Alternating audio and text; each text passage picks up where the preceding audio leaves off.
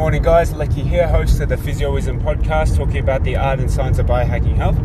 Today, I'd like to talk about this weekend where my family again will be heading back to the city after lockdown has recently lifted. Uh, there's mutual wins for everyone. The kids get to see and play with their cousins. Belinda catches up with her sisters, and I will be at home enjoying some alone time, thinking, planning, and doing a lot of homework and research. I really take this time to spend thinking. I spend 80 percent of the time thinking um, about you know these. I wouldn't say concentric circles, but circles within themselves. I think that's uh, concentric circles. So the layers are me focusing on myself, mindfulness practices, self improvement, you know, personal goals that I'm setting, and tasks that are out before me to complete. The next layer, the next concentric circle outside of that one is couple. That's Belinda and I, husband and wife.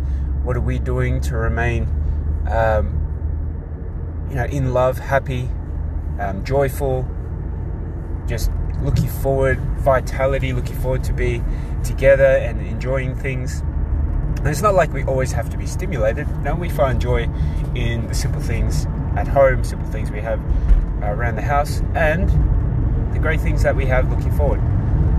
Outside that, that concentric circle is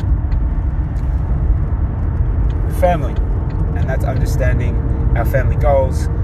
What are we doing as a couple to help improve the lives of our children, the lives of our immediate family, people, loved ones around us?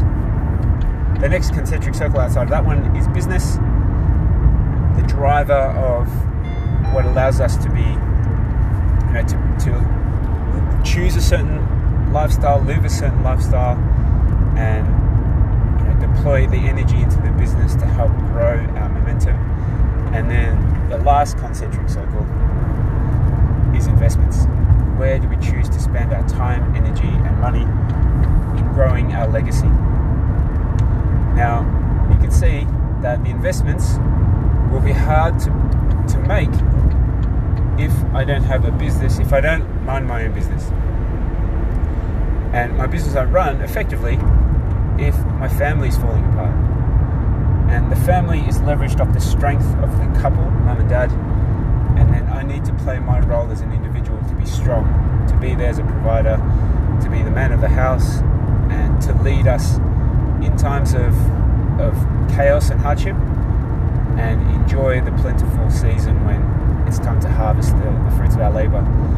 So this weekend I'll be spending some me time, enjoying this time by myself, watching some rugby, reading some books, thinking and planning, and my family will be enjoying themselves too in Melbourne. So happy last lockdown day yesterday. It's the first day of tentative freedom in Metro Melbourne. Today's the 18th of June 2021. Um, and the shortest day of the year is coming up shortly on Monday too. So that's my physioism for today, and I'll speak to you next time.